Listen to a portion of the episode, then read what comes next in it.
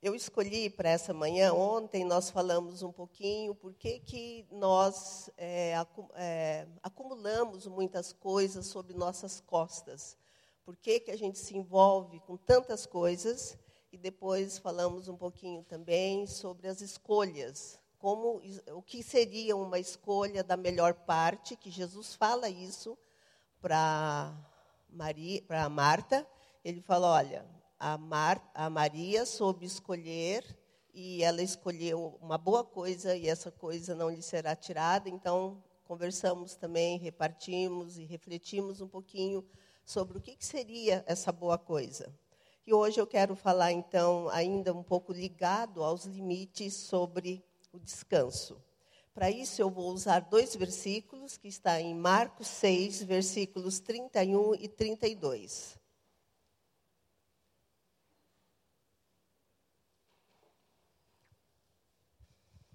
Mar Marcos 6, 31 e 32, é um convite que Jesus faz para seus discípulos. Jesus diz assim: Venham comigo, eu estou lendo uma tradução que é da NVI, tá? Venham comigo para um lugar deserto e descansem um pouco. Então se afastaram num barco para um lugar deserto. Eu acho que é importante a gente é, esclarecer, eu, ficar bem claro para nós qual é o contexto que Jesus faz esse convite. Se você olhar um pouquinho antes desse texto, nós vamos encontrar a morte de João Batista. João Batista tinha acabado de ser degolado naquela festa, naquela história que eu acredito que a maioria de vocês conhecem. Quem não conhece pode ler a Bíblia um pouquinho antes desse texto e você vai encontrar então a história da degola de João, de João Batista, que morreu de uma forma injustiçada, não tinha nada a ver a morte dele, mas a, a filha do. A, a, não era nem filha, enteada do rei, a pedido da, da mãe, que era mulher do, do rei, pede a cabeça de João Batista, então ele é degolado.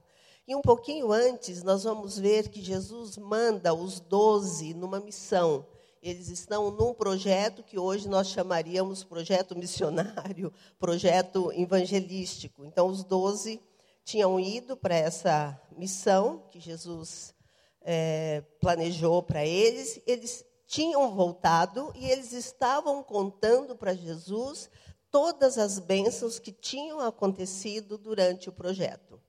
Só que Jesus também tinha acabado de receber a notícia, não sei se naquele dia, mas naqueles dias, da morte do seu primo, daquele que veio como precursor de Jesus, daquele que veio preparar o caminho no coração do povo israelita para que eles recebessem a Cristo Jesus, o Messias. Então, Jesus estava cansado, entristecido, provavelmente, com certeza, né? Não, provavelmente não, acho que é com certeza, com a morte do seu primo, da forma que foi. Nós não podemos esquecer nunca que Jesus é Deus encarnado. Então, como humano, como pessoa, óbvio, Jesus sente a morte de João Batista. E os discípulos estão voltando de um projeto, animados para dar um relatório para Jesus, mas agora sim, provavelmente cansados da viagem e, do, e da realização desse é, projeto. Eu imagino que é por isso que Jesus faz o convite. Vamos para um lugar deserto descansar um pouco. Eu imagino que Jesus queria ficar, quem sabe, sozinho um pouquinho para se recuperar dessa perda, dessa morte e era a oportunidade que os discípulos também tinham de ter um, um descanso físico. A gente sabe também que esse o projeto do descanso foi frustrado, porque quando Jesus chega lá, as pessoas que viram que Jesus tinha pego o barco para ir para o outro lado, para um lugar deserto, foram, deram a volta ou foram de barco também e quando Jesus chega no local escolhido, estava assim de gente, tinha muita gente. Então, nesse dia, nessa hora, os planos de Jesus de descanso não deram certo. Mas ainda assim, fica claro aqui que Jesus se preocupava com o descanso.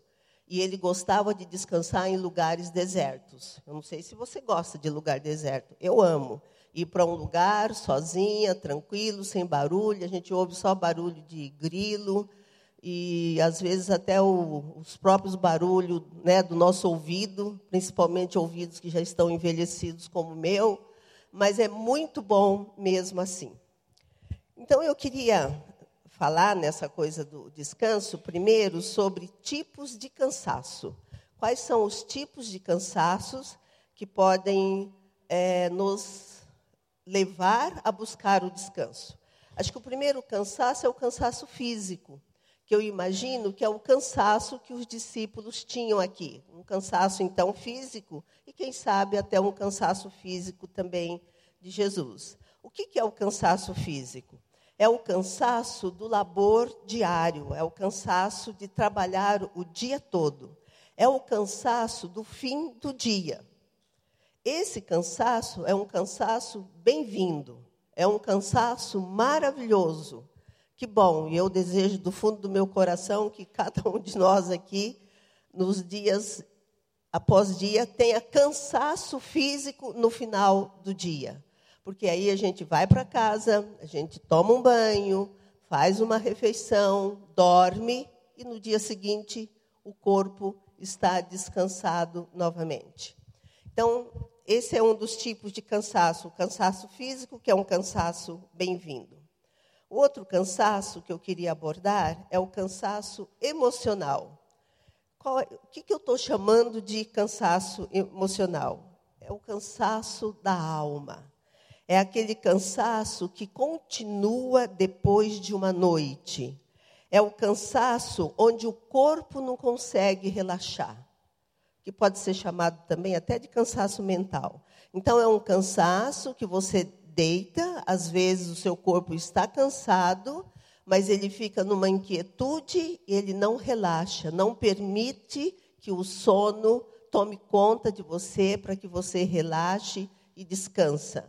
Muitas vezes é um cansaço que a gente deita e fica mil pensamentos voando aqui na cabeça, perturbando, às vezes cobrando, às vezes apontando coisas que você tem que fazer, às vezes te condenando.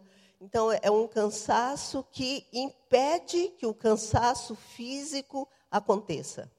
É o cansaço que a gente levanta no outro dia, cedo, cansada. Se você está acordando de manhã com essa sensação de cansaço, alguma coisa não está legal. E você precisa de alguma ajuda ou falar com um amigo, conversar, trocar, ver o que está acontecendo, ou buscar um médico ou um conselheiro.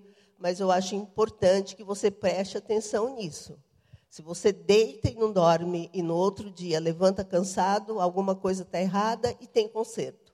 Porque esse cansaço emocional impede que o cansaço físico, o descanso físico aconteça. E eu alistei, ah, esse cansaço é um cansaço que vem também, não é um cansaço proveniente do trabalho. Em geral, a gente diz que é um cansaço da vida. É o cansaço das perdas, perdas de pessoas próximas, perda da saúde, perda do emprego, perda de bens materiais, cansaço decorrente das decepções que temos pela vida, dos desencantos e das frustrações. Então é muito bom a gente poder perceber isso, descobrir e tentar lidar com isso, se não sozinho, com a ajuda de uma outra pessoa. E eu alistei mais um cansaço aqui, que eu estou chamando de cansaço religioso. É o cansaço proveniente das práticas da religiosidade. Eu estou listando esse cansaço porque eu acho que ele é muito importante. Esse era o cansaço que existia no tempo de Jesus.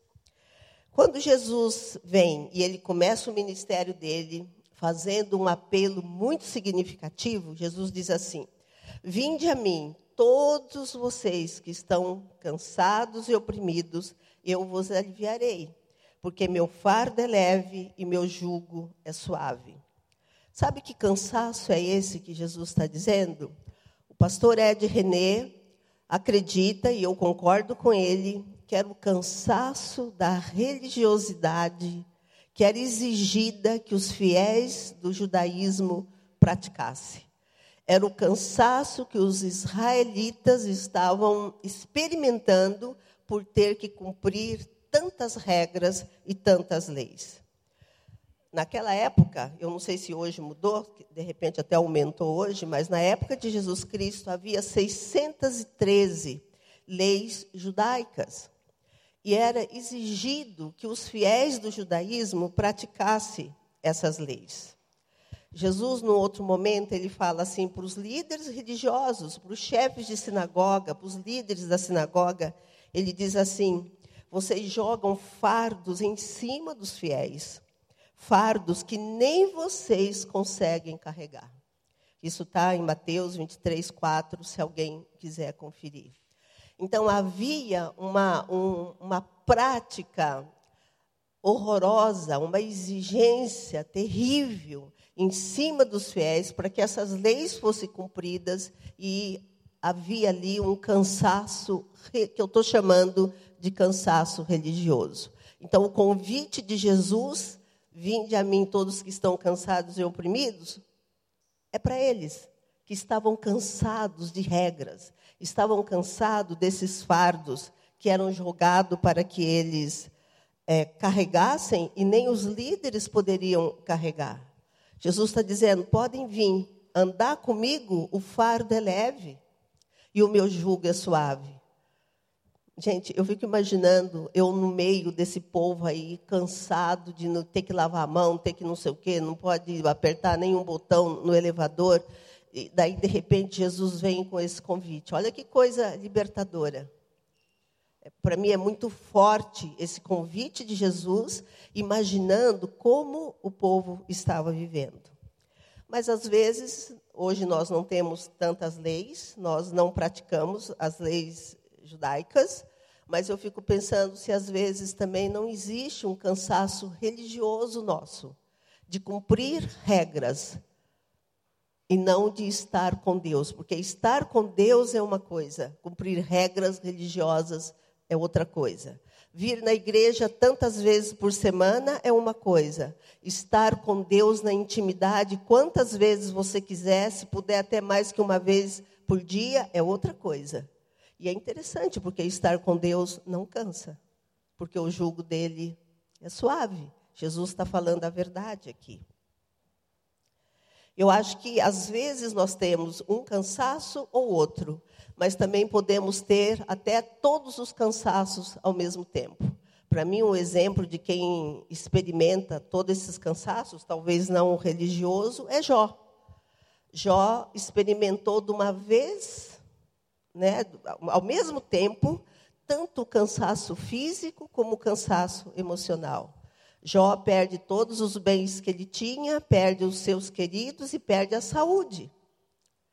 E também perdeu os amigos, porque ele recebeu três amigos lá que, numa primeira semana, foram amorosos com ele e ficaram escutando o que ele tinha para falar. Mas na segunda semana em diante, eles começaram a dizer que Jó tinha alguma coisa errada, porque se ele não tivesse errado, não estava acontecendo tudo aquilo para ele. Foram amigos que nem falaram coisas erradas, eles até falaram coisas certas, mas no momento errado para a pessoa errada. Então, eu acho que Jó só teve aqueles amigos junto do coração dele na primeira semana. Na segunda, ele perdeu também os amigos. E em Jó 3, 26, ele diz assim: Eu não tenho paz, nem tranquilidade, nem descanso, eu só tenho inquietação. E esse cansaço também pode cair em cima de nós, talvez em menor proporção, mas que também esgota o nosso corpo e estressa a nossa alma. Qual que é a importância do descanso? Então, eu, nós vimos aqui três tipos de cansaço. O descanso é importante, primeiro, porque Deus descansou. Gente, Deus descansou. Gênesis 2, versículos 2 e 3, diz que depois que Deus trabalhou seis dias, no sétimo dia, ele descansou. E sabe qual é a impressão que eu tenho? É a impressão que eu tenho. A Bíblia não diz isso. A Bíblia coloca o que eu vou falar antes do descanso. Mas eu acho que essa coisa de Deus olhar para a criação e falar: nossa, é, é lindo tudo que eu fiz. Para mim, isso aconteceu enquanto ele descansava. E a ideia que eu tenho de Deus descansando, eu, às vezes eu viajo, viu? Vocês aceitem se vocês quiserem. É dele deitado numa rede, com uma brisa bem fresquinha. E aí ele vê o céu, né, o céu durante o dia, ele vê as árvores, ele vê as flores, ele vê os animais, e ele fala isso. Tudo que eu fiz é, é, é bom, é lindo o que eu fiz. E quando ele vê o homem e a mulher, o que, que ele fala? É muito bom o que eu fiz. Quando ele vê o ser humano, aumenta a admiração dele.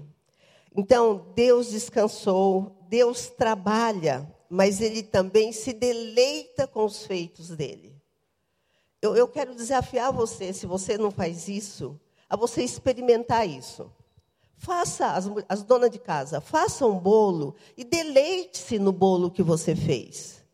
Aos homens lá no seu trabalho, que cada um tem o seu, faça o trabalho, faça suas conquistas, mas depois olha e admire o seu trabalho. Desfrute do seu trabalho.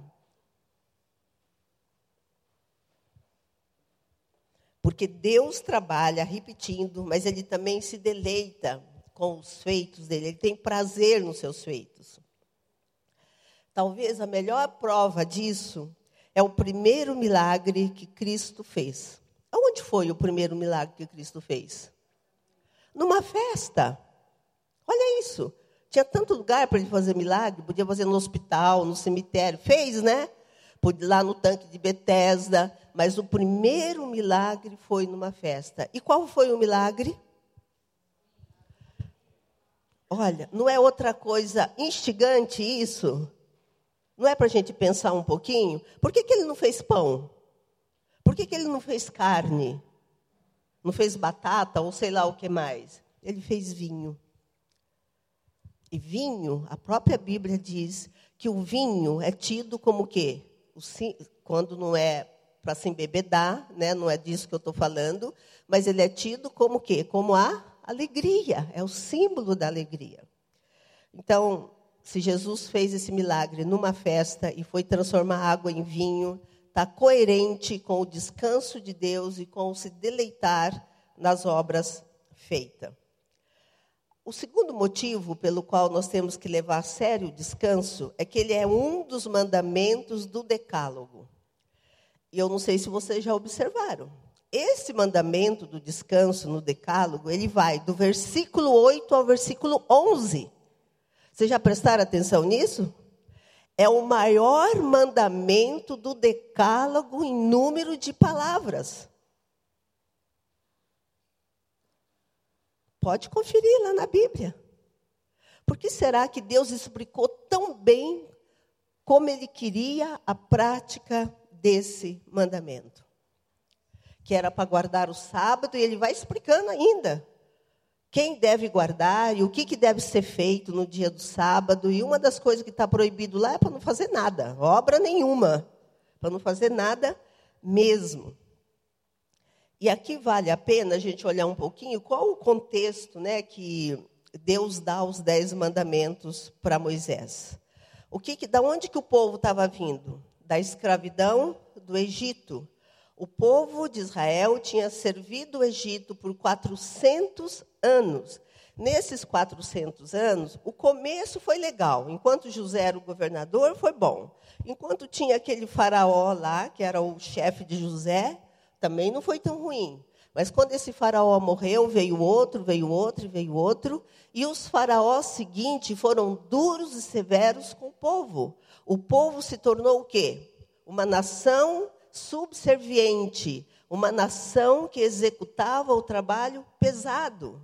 E 80 anos antes da libertação do povo com Moisés, o faraó que estava lá apertou mais ainda. Ele escalou feitores duros e cruéis que castigavam o povo quando eles não alcançavam as metas Sabe essas metas que é tão comum hoje nas empresas? Já existiam lá. E o povo tinha que alcançar essa meta. E eles eram castigados quando não, não, não aconteciam. Então, eles trabalhavam ano após ano, 365 dias, às vezes 366 dias por ano sem descanso. De segunda a domingo, não tinha descanso. É desse contexto que o povo está vindo, escravizado. Então, quando Deus dá o decálogo para Moisés, ele deixa bem claro. E, e olha que interessante, no livro de Deuteronômio, quando novamente Moisés repete os dez mandamentos e Moisés fala também, novamente do, do descanso, aí Moisés acrescenta, mais ou menos assim: lembre-se que vocês foram escravos no Egito. Então, está no mesmo, no mesmo. Aonde está a ordem para descansar, está o pedido também. Lembre-se, vocês foram escravos no Egito. Mas agora é para vocês descansarem. Na semana, 24 horas por dia. Lá no Egito, vocês não descansaram. Mas agora vocês precisam descansar.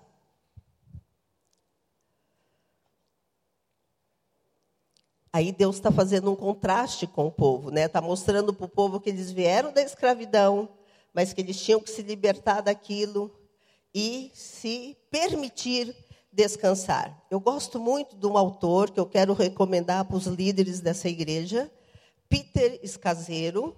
Ele escreve um livro que chama O Líder Emocionalmente Saudável. Não sei se vocês conhecem, se não conhecem, vale a pena ele faz um gráfico, o Peter, que ele disse que quando a gente olha o ritmo sagrado hoje e o ritmo é, do sábado, o, ritmo sagrado e o ritmo secular, há uma grande diferença. Deus também faz uma comparação lá. Né? No Egito foi escravidão, mas agora eu quero descanso. E o, o, o Peter, ele diz assim, o ritmo secular hoje como que é? Trabalho, trabalho, trabalho, trabalho, trabalho, trabalho, férias. Trabalho, trabalho, trabalho, trabalho, trabalho, férias. E o ritmo sagrado, como que é? Trabalho, descanso. Trabalho, descanso. Trabalho, descanso. Olha como que a gente se distanciou do ritmo que Deus quer para nossas vidas. Porque a gente entrou nesse esquema aí de trabalho, trabalho, trabalho, trabalho, trabalho, trabalho, férias. E tem alguns que vendem as férias. Olha que coisa de endoidecer. Mas o Peter lembra muito bem, Peter Escaseiro, que o ritmo é trabalho e descanso. E talvez fosse bom lembrar também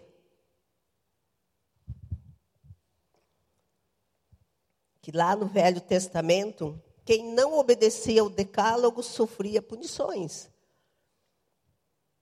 Olha isso.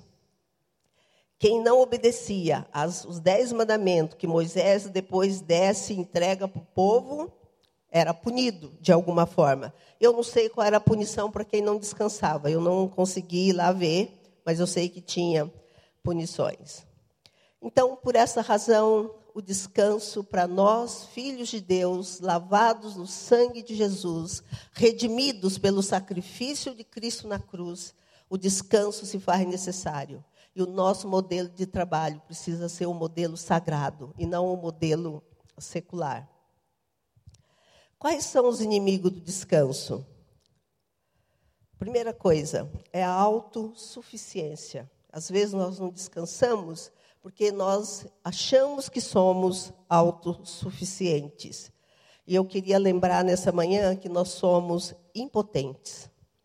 E Jesus, quando está falando da preocupação com a comida, com a roupa, com o trabalho, quando Jesus está falando dos afazeres e as angústias da vida, ele faz uma pergunta que eu quero repetir nessa manhã.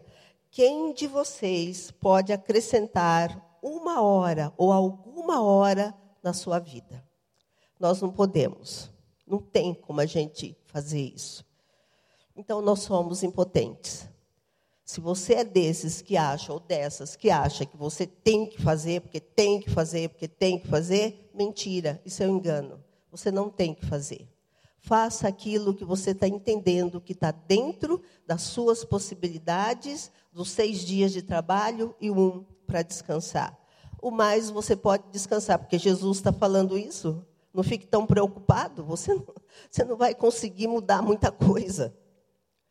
A segunda coisa é que nós somos também incrédulos e vivemos numa ansiedade. E nós esquecemos que Deus é quem providencia as necessidades básicas. Através do nosso trabalho, sim. Através do meu, da minha força física, sim. Mas tudo depende dele. O meu trabalho, a minha força e a minha saúde vêm de Deus. E vale aqui repetir o que Davi disse um dia: Eu já fui jovem e agora eu sou velho, mas eu nunca vi o justo desamparado, nem seus filhos mendigando pão. Eu também nunca vi, gente. Eu também já fui jovem, já sou velha. Eu vivi em situação, algumas mulheres aqui já sabem, situação de muita carência, mas nunca na minha casa a gente passou fome. Nunca. Nunca, nunca, nunca. Eu lembro de um dia que toda a comida da minha casa praticamente tinha acabado. Meu pai saiu de manhã, pegando um ônibus de manhã, jardineira de manhã, que só voltava à noite, porque aí ele foi pegar dinheiro emprestado para comprar a comida para os filhos. E deu, a gente almoçava às nove da manhã e às oito e meia a gente estava sem comida e é claro que a gente ia ficar com alguma fome aquele dia. Mas de repente nós olhamos num trilho que tinha lá no meio do campo e lá vem um menino com uma vara aqui no ombro e tinha um peixe enorme nessa ponta e um peixe enorme na outra ponta. Na minha casa nesse dia tinha farinha e sal. Então, vocês imaginam o que, que aqueles dois peixes viraram para a molecada. Um peixe muito gostoso com um pirão que minha mãe preparou. Então, eu acho que o Davi está certo. Deus pode até permitir que a gente passe algum aperto, mas mendigar o pão, Deus não vai permitir. É promessa dele aos seus justos. E dentro disso ainda, eu falei isso ontem, quero repetir hoje, nós somos impotentes mesmo, porque uma das coisas que eu gosto de repetir é que o mundo caminha sem você e sem eu. A gente tende a achar que o mundo não sabe se virar sem a gente, mas sabe. Se você morrer hoje, amanhã alguns vão interromper os seus afazeres para estar talvez lá no velório, mas depois da manhã está tudo normal, tudo caminhando, as padarias abrem, as lojas também, as fábricas funcionam, as igrejas vão ter culto e vai ficar tudo funcionando. Então o mundo caminha sem a gente. Então a primeira coisa do inimigo do, do descanso é a autossuficiência, a segunda coisa é agora, acho que eu falei errado aí no meio, é a dificuldade que nós temos em delegar. Acho que primeiro eu preciso saber até que horas eu vou. Ah, tá bom. Acho que dá para terminar antes. Então, dificuldade em delegar, em deixar que outros, em repartir a tarefa com outros.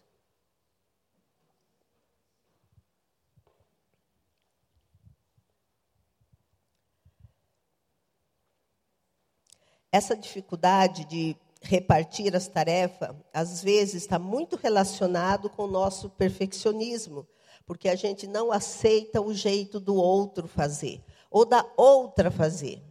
Tem donas de casa que se matam, ela não consegue deixar que uma outra pessoa faz o serviço que ela está se matando de fazer, porque a pessoa não limpa lá o cantinho como ela gosta. E muitos de nós somos assim nós ficamos muito desconfortáveis em aceitar o jeito do outro. Eu acho que um bom exemplo disso na Bíblia é Moisés. Moisés, em Números, livro de Números 11, de 14 a 17, ele reclama com Deus. Ele diz assim para Deus: Deus, eu não aguento mais levar todo esse povo, está pesado demais. Esse texto, ele tem um paralelo dele lá em Êxodo 18, 19, que é a história de quando Jetro, o sogro de Moisés, vem visitá-lo. Então, foi Moisés que escreveu os dois livros. Num, num, aqui em Números, Moisés está dizendo que ele fala direto com Deus. E lá em Deuteronômio, nós vamos encontrar, os, em Êxodo, nós vamos encontrar o Jetro vindo e Jetro percebendo o cansaço de Deus. Então eu posso entender que Deus falou com Moisés através de Jetro. E Jetro olhou para Moisés e falou assim: Moisés, que loucura é essa? Você não vai aguentar. Porque sabe o que ele viu? Ele viu Moisés trabalhando de sol a sol, do começo do dia até o final do dia. Gente, aquela região ali é uma região tão quente, mas tão quente, mas tão quente, que eu não sei como é que Moisés aguentou mesmo trabalhar o dia inteiro. Até hoje, a maioria das atividades mais pesadas que tem na região é feito até às nove, dez da manhã, e depois encerra tudo e vai começar às quatro ou cinco da tarde de novo. E Moisés lá, que nem um doido, trabalhando o dia todo, né? todo dia. Aí Jetro viu isso, falou: Moisés, você não vai aguentar. Você vai desfalecer e o povo também vai desfalecer. Olha como que é enganoso isso, né? A gente quer fazer demais para ajudar, só que no fazer demais para ajudar, corremos o risco de perder a saúde, de ficarmos realmente cansados, e aí nem nós, nem a pessoa, nem nós, nem o outro. E aí vocês sabem da história, né? No, no relato de Números, Deus fala para Moisés: Moisés, vai para o meio do povo, escolhe uma porção de homens sérios, comprometidos, homens que podem te ajudar no seu trabalho. Esses homens vão estar disponíveis para o povo. O povo vem para eles e só aquilo que eles não resolverem é que vai chegar em você. E dessa forma você vai ter condições de aguentar a tarefa. E se você olhar a ótica de Jetro, Jetro fala para Moisés: "Olha, não é assim não, Moisés. Nós vamos arrumar aí um, 70 homens e vamos orientar esses homens direitinho. Eles vão lidar com as primeiras causas que o povo traz, lembrando que nessa época não tinha advogado, não tinha nada. Todas as questões do povo era resolver, teria que ser resolvido com esses homens e as questões que fossem mais difíceis, então chegaria até Moisés. Então nós temos na Bíblia o exemplo de que nós precisamos e devemos delegar quando o fardo se torna pesado, sem culpa. Não precisamos ter culpa. Podemos deixar o outro fazer. Muitas vezes não vai ser igualzinho a gente faz, mas às vezes vai ser melhor. Às vezes o cantinho não limpo lá é melhor. Às vezes o jeito do outro fazer é mais abençoador do que o nosso jeito. E uma outra coisa que eu acho que ainda impede também, tem várias coisas que impedem o descanso, eu alistei três. É que quando nós paramos para descansar, nós corremos o risco de ter um encontro conosco mesmo. Quando nós paramos no descanso, no, do não fazer nada, eu, eu posso, tenho a possibilidade de eu ouvir todas as vozes que estão dentro de mim.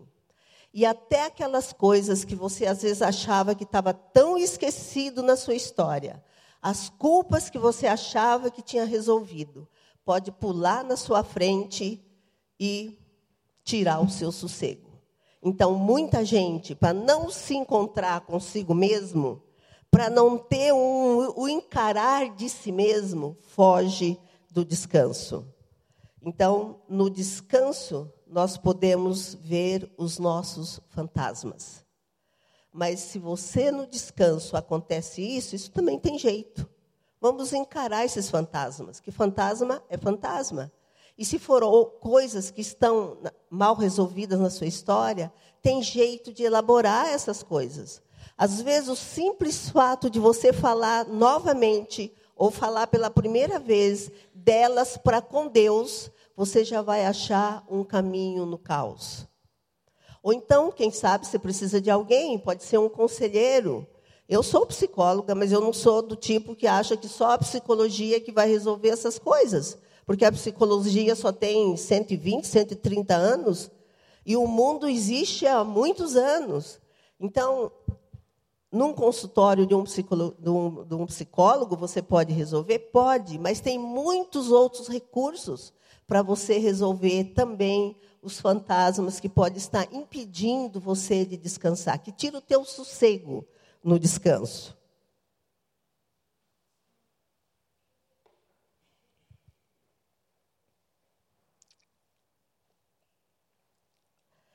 E a última coisa que eu queria dizer é as dificuldades em dizer não.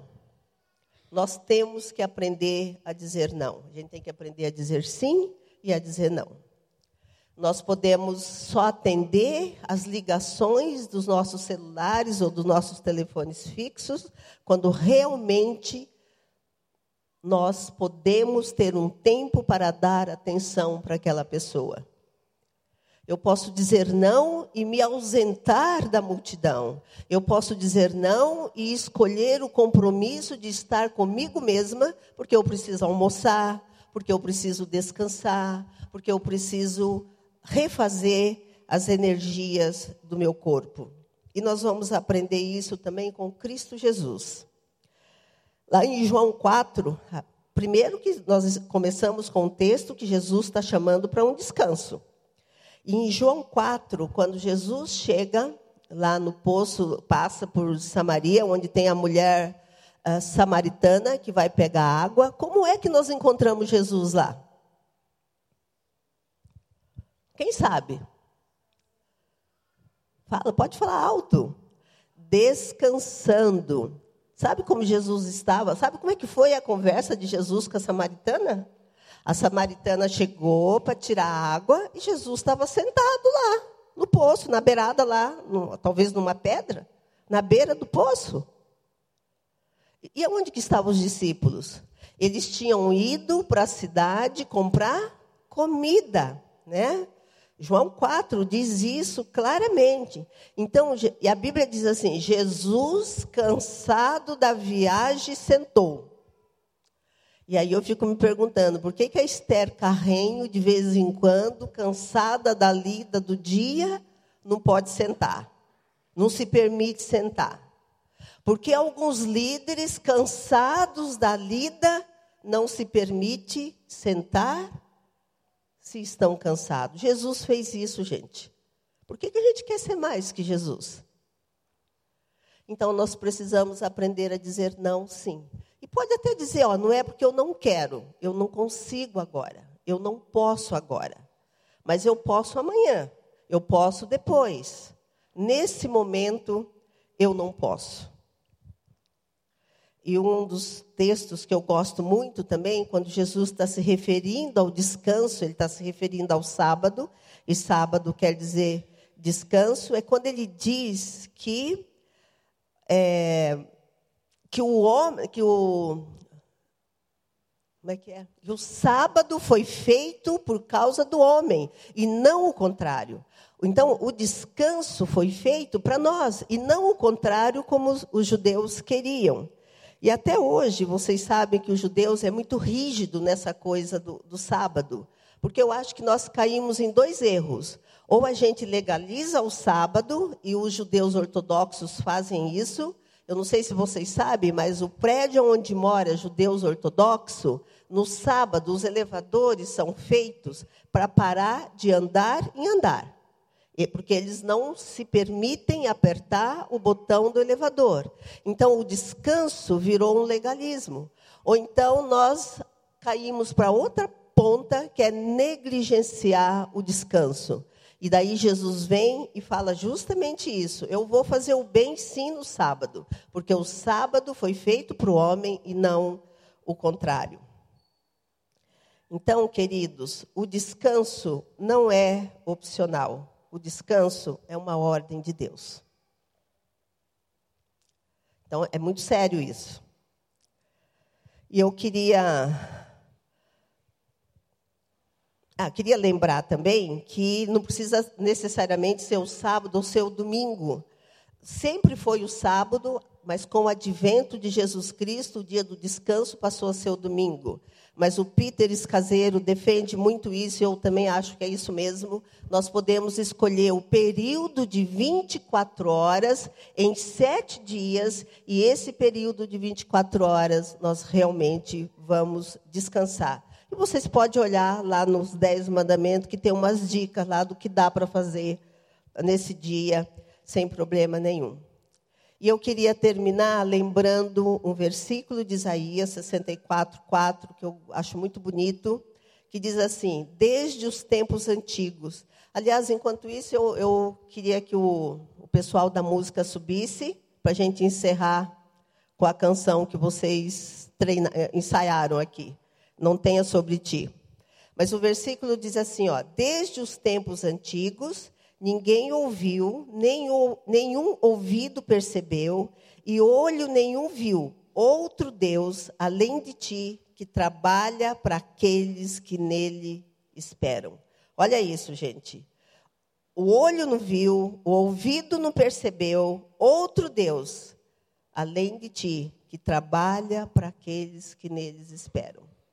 Nós vamos ouvir essa música, que é uma música já antiga, mas muito bonita. Eu queria que você prestasse atenção nessa música.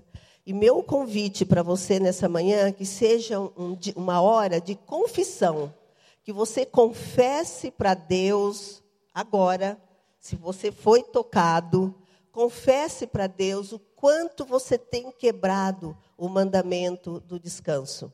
E eu tenho certeza que aqueles que estão quebrando esse mandamento, estão pagando com duras penas, com duras dores. Então, nós vamos ouvir a música. Eu ainda vou ficar aqui, vou fazer a oração final, pelo menos do estudo. Não sei como o pastor vai terminar.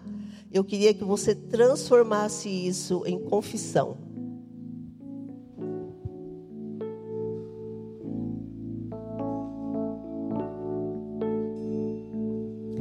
Não tenha sobre ti cuidado, qualquer que seja. Pois o somente o seria